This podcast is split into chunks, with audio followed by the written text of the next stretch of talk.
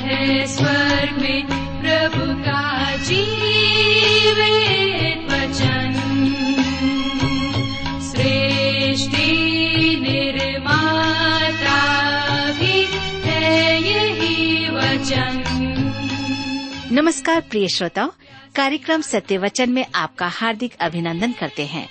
उम्मीद है कि आप भी आज का कार्यक्रम सुनने के लिए तैयार हैं। इन दिनों हम पवित्र शास्त्र बाइबल के पुराने नियम में से दानियल नामक पुस्तक का विस्तार से अध्ययन कर रहे हैं, जिसका मुख्य विषय है राज्यों का उत्थान एवं पतन। तो आइए आज के बाइबल अध्ययन में सम्मिलित हों और आत्मिक ज्ञान प्राप्त करें। प्रस्तुत है कार्यक्रम सत्य वचन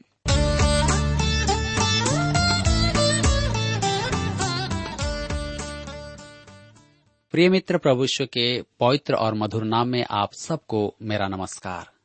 मैं आशा करता हूँ कि आप सब परमेश्वर की दया से कुशल पूर्वक हैं और प्रतिदिन की तरह आज फिर से परमेश्वर के वचन में से सीखने के लिए तैयार बैठे हैं। मैं आप सभी श्रोता मित्रों का इस कार्यक्रम में स्वागत करता हूँ और अपने उन सभी नए मित्रों का भी, जो आज पहली बार हमारे इस कार्यक्रम को सुन रहे हैं। मैं आपको बताना चाहता हूँ कि हम सब इन दिनों बाइबल में से दानियल नबी की पुस्तक से अध्ययन कर रहे हैं और इसमें हम देख रहे हैं कि राजा नबुकद नेसर ने स्वप्न देखा और उसके अर्थ को बताने के लिए उसने शास्त्री, पंडित, तंत्री, ज्योतिषियों को बुलाया, परंतु वे उसका उत्तर अर्थात अर्थ न बता पाए।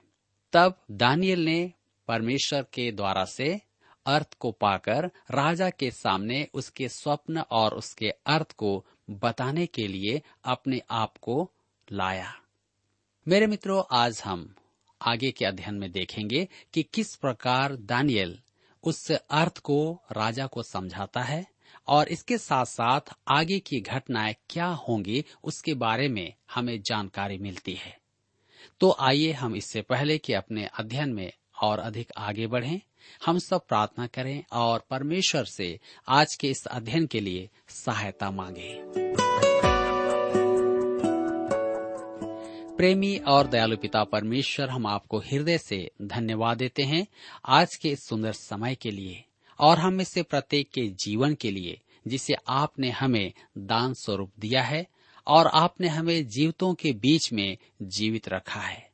पिताजी हम धन्यवादित हैं प्रत्येक श्रोता भाई बहनों के लिए, जो हमेशा आपके वचन को सुनने के लिए तैयार रहते हैं। आज, जब हम आपके वचन में से सीखना चाहते हैं, हमारी प्रार्थना है कि आप हमें अपनी बुद्धि, ज्ञान और समझ प्रदान करें, ताकि जब हम आपके वचन में से सीखें तो आपका वचन प्रत्येक के जीवन में कार्य करने पाए। हमारी प्रार्थना है हमारे उन श्रोता भाई बहनों के लिए जो इस समय बीमार हैं, निराश और परेशान हैं। पिताजी, आप उन पर दया दृष्टि करें, उन्हें चंगाई प्रदान करें, ताकि वे भी शारीरिक, मानसिक और आत्मिक रीति से स्वस्थ और भले चंगे होकर आपके नाम को धन्य कहने पाए।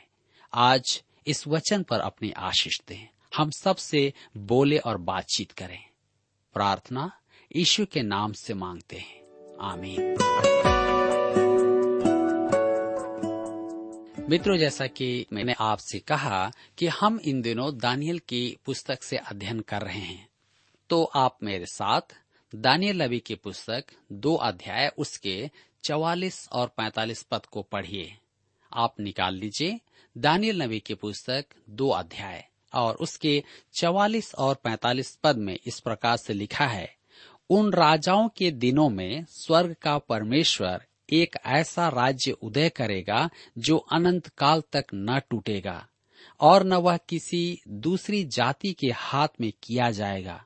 वरन, उन सब राज्यों को चूर चूर करेगा और उनका अंत कर डालेगा, और वह सदा स्थिर रहेगा। जैसा तूने देखा कि एक पत्थर किसी के हाथ के बिन खोदे पहाड़ में से उखड़ा, और उसने लोहे पीतल, मिट्टी, चांदी और सोने को चूर चूर किया।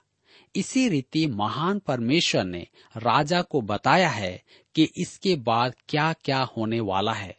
न स्वप्न में और न उसके फल में कुछ संदेह है।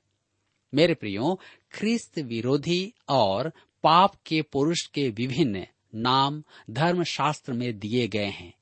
वह विश्व शासक होगा।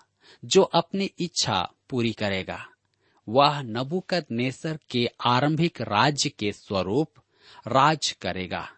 इसे हम प्रकाशित वाक्य की पुस्तक तेरह अध्याय में पढ़ सकते हैं। यह एक आदर्श सरकार है, परंतु यदि शिखर पर गलत मनुष्य बैठे तो बहुत बुरा होता है। हम देखेंगे कि नबुकद नेसर ने ऐसा ही किया था। और ख्रिस्त विरोधी के साथ भी ऐसा ही होगा। मेरे मित्रों प्रभु यीशु तानाशाह होगा और वह अपने विरुद्ध खड़े सब विद्रोहियों को अपने अधीन करेगा। भजन संहिता दो उसके नौ में उसके बारे में लिखा हुआ है। तू उन्हें लोहे के डंडे से टुकड़े टुकड़े करेगा। तू कुम्हार के वर्तन के समान उन्हें चकनाचूर उन्हें कर चकना- चकनाचूर कर डालेगा। मेरे विचार में तो वह क्षमा याचना का विचार नहीं रखता है। यदि आपको यह बात अच्छी नहीं लगती है तो पृथ्वी का त्याग करके आप चाँद पर चले जाएँ। वह पृथ्वी पर अपनी प्रभुता करेगा। जी हाँ यह उसका संसार है। लिखा है, एक पत्थर किसी के हाथ से बिन खोदे, पहाड़ से उखड़ा, और उसने लोहे, पीतल, मिट्टी चांदी और सोने को चूर चूर किया। यह पत्थर और कोई नहीं, प्रभु यीशु है। वह मात्र मनुष्य ही नहीं, परमेश्वर का अभिषिक्त है। प्रभु यीशु ने स्वयं कहा है कि वही यह पत्थर है। उसके युग में उसकी बातों को समझने वाले, आज के समझने वालों से अधिक हैं। मती रचित सुसमाचार 21 अध्याय, उसके 44 पद में प्रभु ने कहा, जो इस पत्थर पर गिरेगा, वह चकनाचूर हो जाएगा, और जिस पर वह गिरेगा, उसे पीस डालेगा। जी हाँ वही यह पत्थर है, जीवित पत्थर, कोने का पत्थर। पहला क्रंथियों की पत्री तीन अध्याय, उसके ग्यारह पद में हम पढ़ते हैं, क्योंकि उस नींव को छोड़ जो पड़ी है, और वह यीशु मसीह है।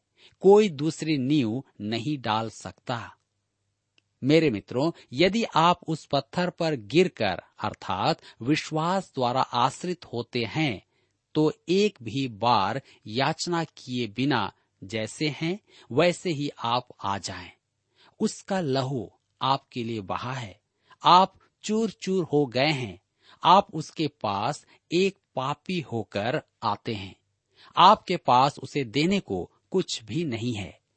वह निर्भर करने के लिए एक महान पत्थर है। मेरे मित्रों धर्म शास्त्र में पत्थर प्रभु यीशु के पद, उद्धारकर्ता और न्यायी के अनेक प्रतीकों में से एक है। व्यवस्था विवरण में वह उद्धार की चट्टान है। व्यवस्था विवरण की पुस्तक बत्तीस अध्याय उसके चार पद में वह न्याय की चट्टान कहा गया है। दानियल की पुस्तक के ये पद उस समय की चर्चा करते हैं जब प्रभु यीशु पृथ्वी पर न्याय करने आएगा और पृथ्वी के विरुद्ध सब विद्रोह का दमन करेगा। यहाँ प्रभु यीशु के द्वितीय आगमन के बारे में कहा गया है, जिसका सविस्तार वर्णन प्रकाशित वाक्य की पुस्तक 19 अध्याय उसके 11 से 21 पद में दिया गया है। उसका द्वितीय आगमन उथल पुथल और विलाप के साथ होगा, जिसका धर्मशास्त्र में बार बार उल्लेख किया गया है। आप देखिए जकरिया की पुस्तक, चौदह अध्याय उसके एक से तीन पद में युवेल नबी की पुस्तक, तीन अध्याय के दो पद में, और नौ से सोलह पद में। यशाया की पुस्तक चौतीस अध्याय और उसके एक से आठ पद में, और तब भजन संहिता दो अध्याय में ये सारे बातें उल्लेखित हैं। मेरे मित्रों, इस पृथ्वी पर राज्य करने और पृथ्वी को स्वर्ग बनाने की, मनुष्य की गरोती इस सभ्यता के अंधकार पूर्ण विनाश में डूब जाएगी। हमारे लिए अंतर ग्रहण करना कठिन है कि हम दंडाधीन जगत में वास करते हैं। यह जगत न्यायाधीन नहीं है कि कुछ लोग कहते हैं कि उन्हें बचने का अवसर प्राप्त होगा। मेरे मित्र क्या आपके पास अभी अवसर नहीं है? आप खोए हुए हैं। आप परमेश्वर से रहित हैं। आप में परमेश्वर के लिए स्थान नहीं है। आपके मन में जो है, वह केवल धर्म नाम की एक छोटी सी अभिलाषा है। आप संडे स्कूल के पदक प्राप्त करना चाहते हैं। आप रविवार आराधना से चूकना नहीं चाहते हैं।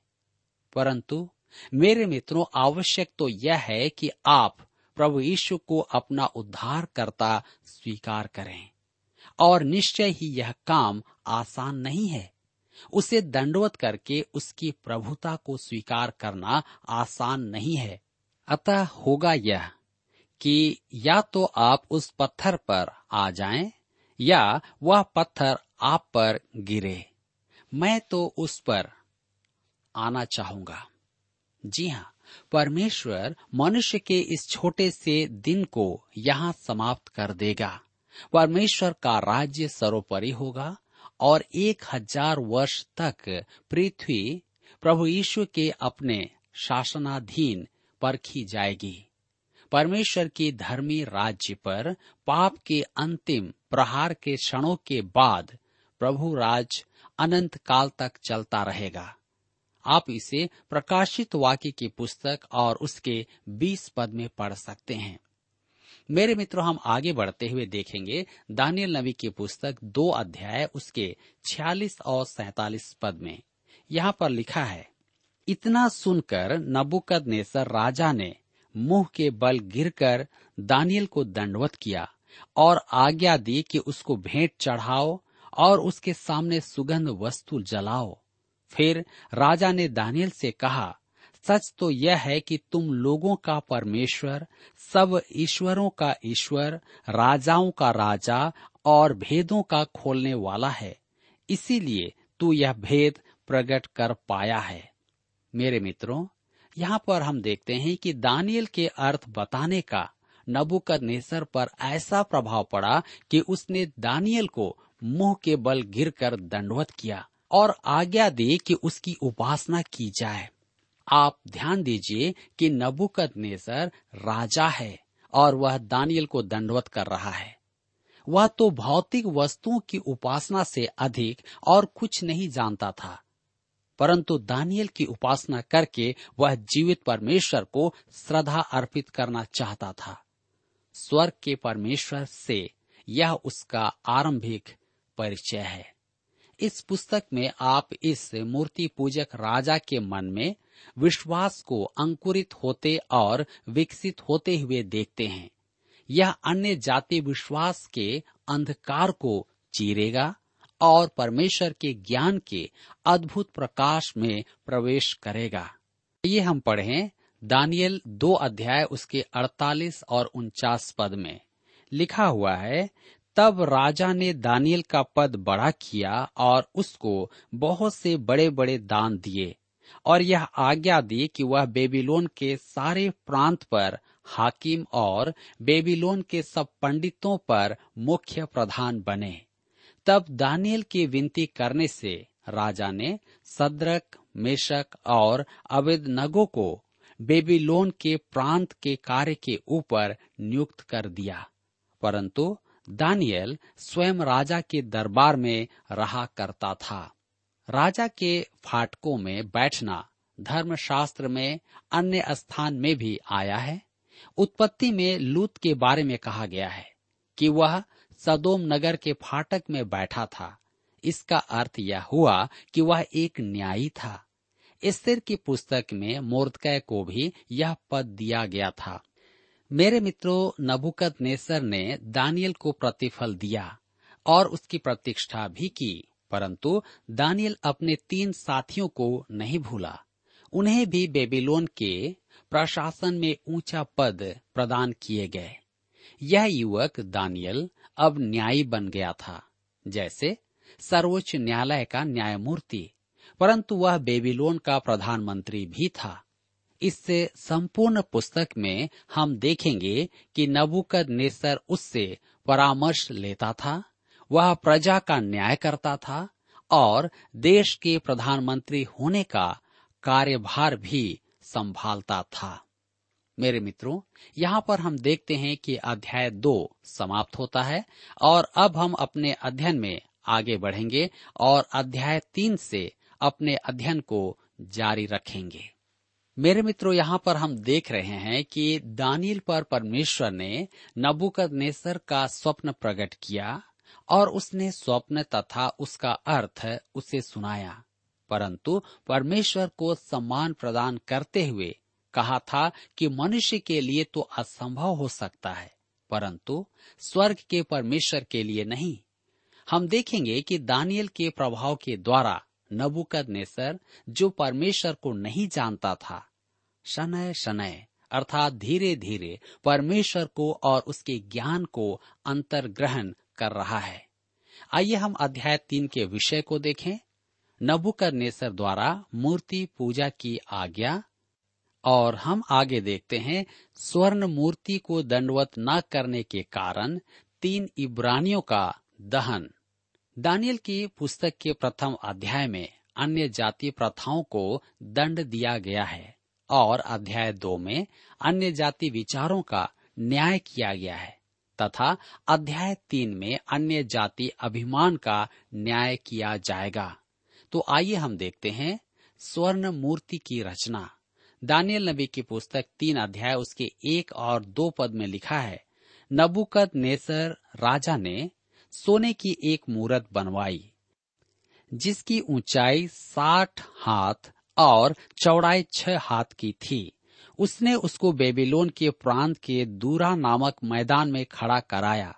तब नबुकद नेसर राजा ने अधिपतियों, हाकिमों, गवर्नरों, जजों, खजांचियों, न्यायियों शास्त्रियों आदि प्रांत प्रांत के सब अधिकारियों को बुलवा भेजा कि वे उस मूर्त की प्रतिष्ठा में आए, जो उसने खड़ी कराई थी। मेरे मित्रों, यहाँ पर हम देखते हैं कि सोने की एक मूर्त, इससे प्रभावशाली मूर्ति की रचना में लागत और शिल्पकारी यहाँ प्रकट है। कुछ विचारकों का सोचना है कि यह मूर्ति उसने अपने पिता की स्मृति में बनवाई थी। जिसका नाम नेबोपोलसर था। कुछ का कहना है कि यह उसके देवता बेल की बेला की थी। परंतु संभावना अधिक यह है कि उसने स्वयं की मूर्ति बनवाई थी। दानियल ने उसके स्वप्न के अर्थ में उसे यह तो बता ही दिया था कि वह सबसे महान राजा है और होगा। परमेश्वर के सम्मुख दीन बनने की अपेक्षा नबुकदनेसर स्वप्न का अर्थ जानकर घमंड से भर गया। उसने अब सोने की पूरी मूर्ति ही बनवा डाली, जो उसके राज्य का प्रतीक थी।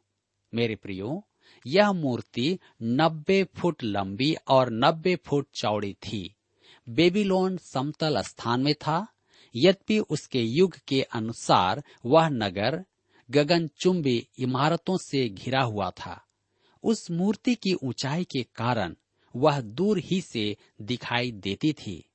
समतल भूभाग असंख्य मनुष्यों के लिए पर्याप्त था कि उपस्थित होकर उस मूर्ति की तो क्या पार्षरों में नबुकद नेसर की भी पूजा करें। उस मूर्ति के समर्पण अर्थात स्थापना दिवस पर सब सरकारी कर्मचारी और अगुए वहाँ एकत्र थे। वे सब उच्च पदाधिकारी थे और यह बहकावे का प्रथम चरण था। ये राजसी पदाधिकारी असंख्य थे। इस मूर्ति को बनाने के पीछे नबुकद नेसर के मन में क्या था? हम तीन बातों को देखते हैं। पहला स्वर के परमेश्वर से विद्रोह। परमेश्वर ने उसे महान साम्राज्य दिया, जिसके प्रति आभारी होने की अपेक्षा वह विद्रोह कर रहा था। दूसरी बात, उसका घमंड।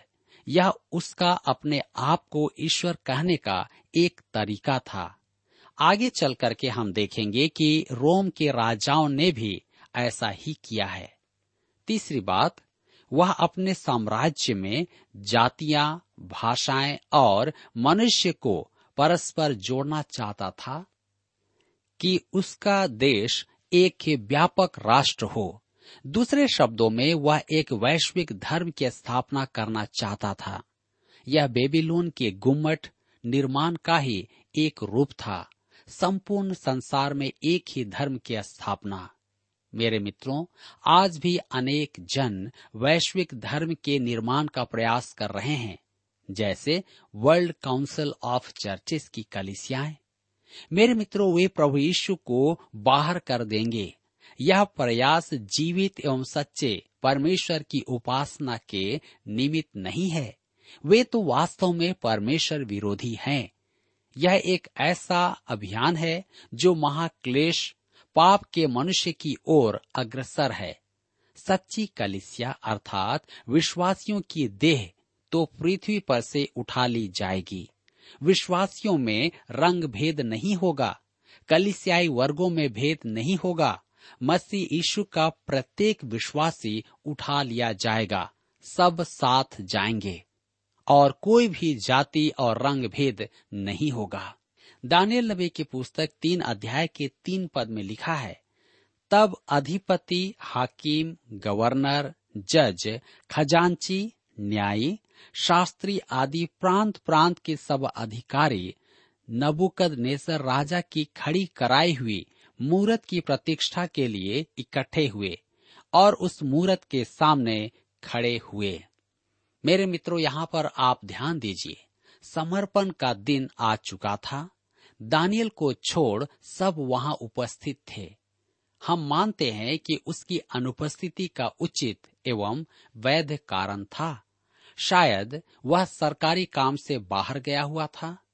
उसका स्थान बेजोड़ था। वह दिशा शासक का परामर्शदाता भी था। मूर्ति अति प्रभावशाली दिख रही थी और देखने वालों पर उसका आकर्षण मनो को मुग्ध कर रहा था। मेरे मित्रों, ऐसे समय में दानियल उपस्थित नहीं था। हम यहाँ पर देखते हैं कि परमेश्वर अपने लोगों को अपने तरीके से समय के अनुसार उन्हें बचाता है। मेरे प्रियो यहाँ पर हम देख रहे हैं कि सब अधिकारी उपस्थित हैं परंतु दानियल उपस्थित नहीं है। इसका कारण यही हम पाएँगे कि वह परमेश्वर का भक्त परमेश्वर के भय में जीवन जीना चाहता है। मेरे मित्र यहाँ पर आपके लिए और मेरे लिए भी एक चुनौती है कि हम ऐसे परिस्थिति में क्या करते हैं। क्या आज हम परमेश्वर के लिए स्थिर रहने के लिए तैयार हैं? या हम क्या हम परमेश्वर के लिए कष्ट। उठाने के लिए भी तैयार हैं? यदि नहीं तो आज मुझे और आपको दानियल के द्वारा से सीखने की आवश्यकता है। मेरे मित्रों यहाँ पर आज हमारे अध्ययन का समय समाप्त होता है। लेकिन अगले अध्ययन में हम देखेंगे कि इसके पश्चात दानियल के साथ क्या होता है। मुझे आशा है कि आज के इस अध्ययन के द्वारा आपने अपने जीवन में अवश्य ही आत्मिक लाभ प्राप्त किया है। प्रभु, आप सबको इस वचन के द्वारा आशीष दे।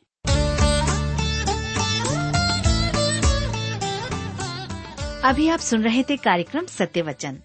श्रोता, हम आशा करते हैं कि आज के इस कार्यक्रम के द्वारा आपको परमेश्वर के बारे में आवश्यक जानकारी प्राप्त हुई होगी।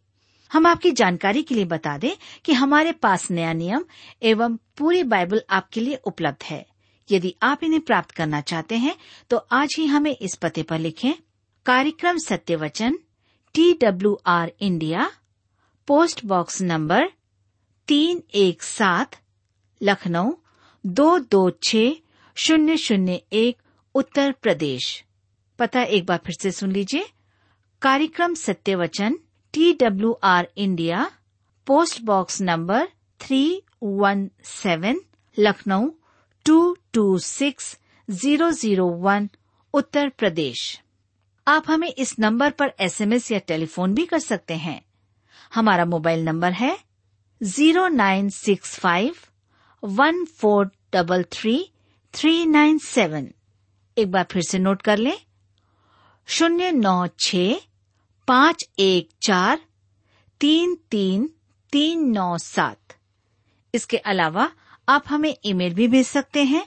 हमारा ईमेल आईडी है Hindi T T B at T W R dot I N Hindi T T B at T W R dot I N और अब इसी के साथ कार्यक्रम का समय यहीं पर समाप्त होता है। अगले कार्यक्रम में आपसे फिर भेंट होगी। तब तक के लिए हमें आज्ञा दीजिए। नमस्कार।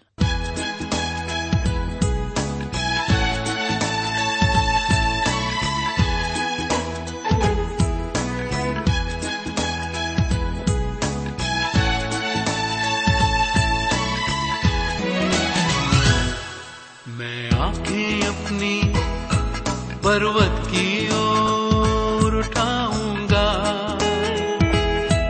मैं आँखें अपनी पर्वत की ओर उठाऊँगा। मुझको है पता, सहायता, वहीं से पाऊँगा। मुझको है पता, सहायता। से पाऊँगा। मैं आँखें अपनी पर्वत की ओर उठाऊँगा। मैं आँखें अपनी पर्वत की ओर उठाऊँगा। नीचे धरती ऊपर आसमां बनाया, परमेश्वर है वो, उसके गुण गाऊँगा नीचे धरती ऊपर आसमां बनाया है परमेश्वर है वो उसके गुण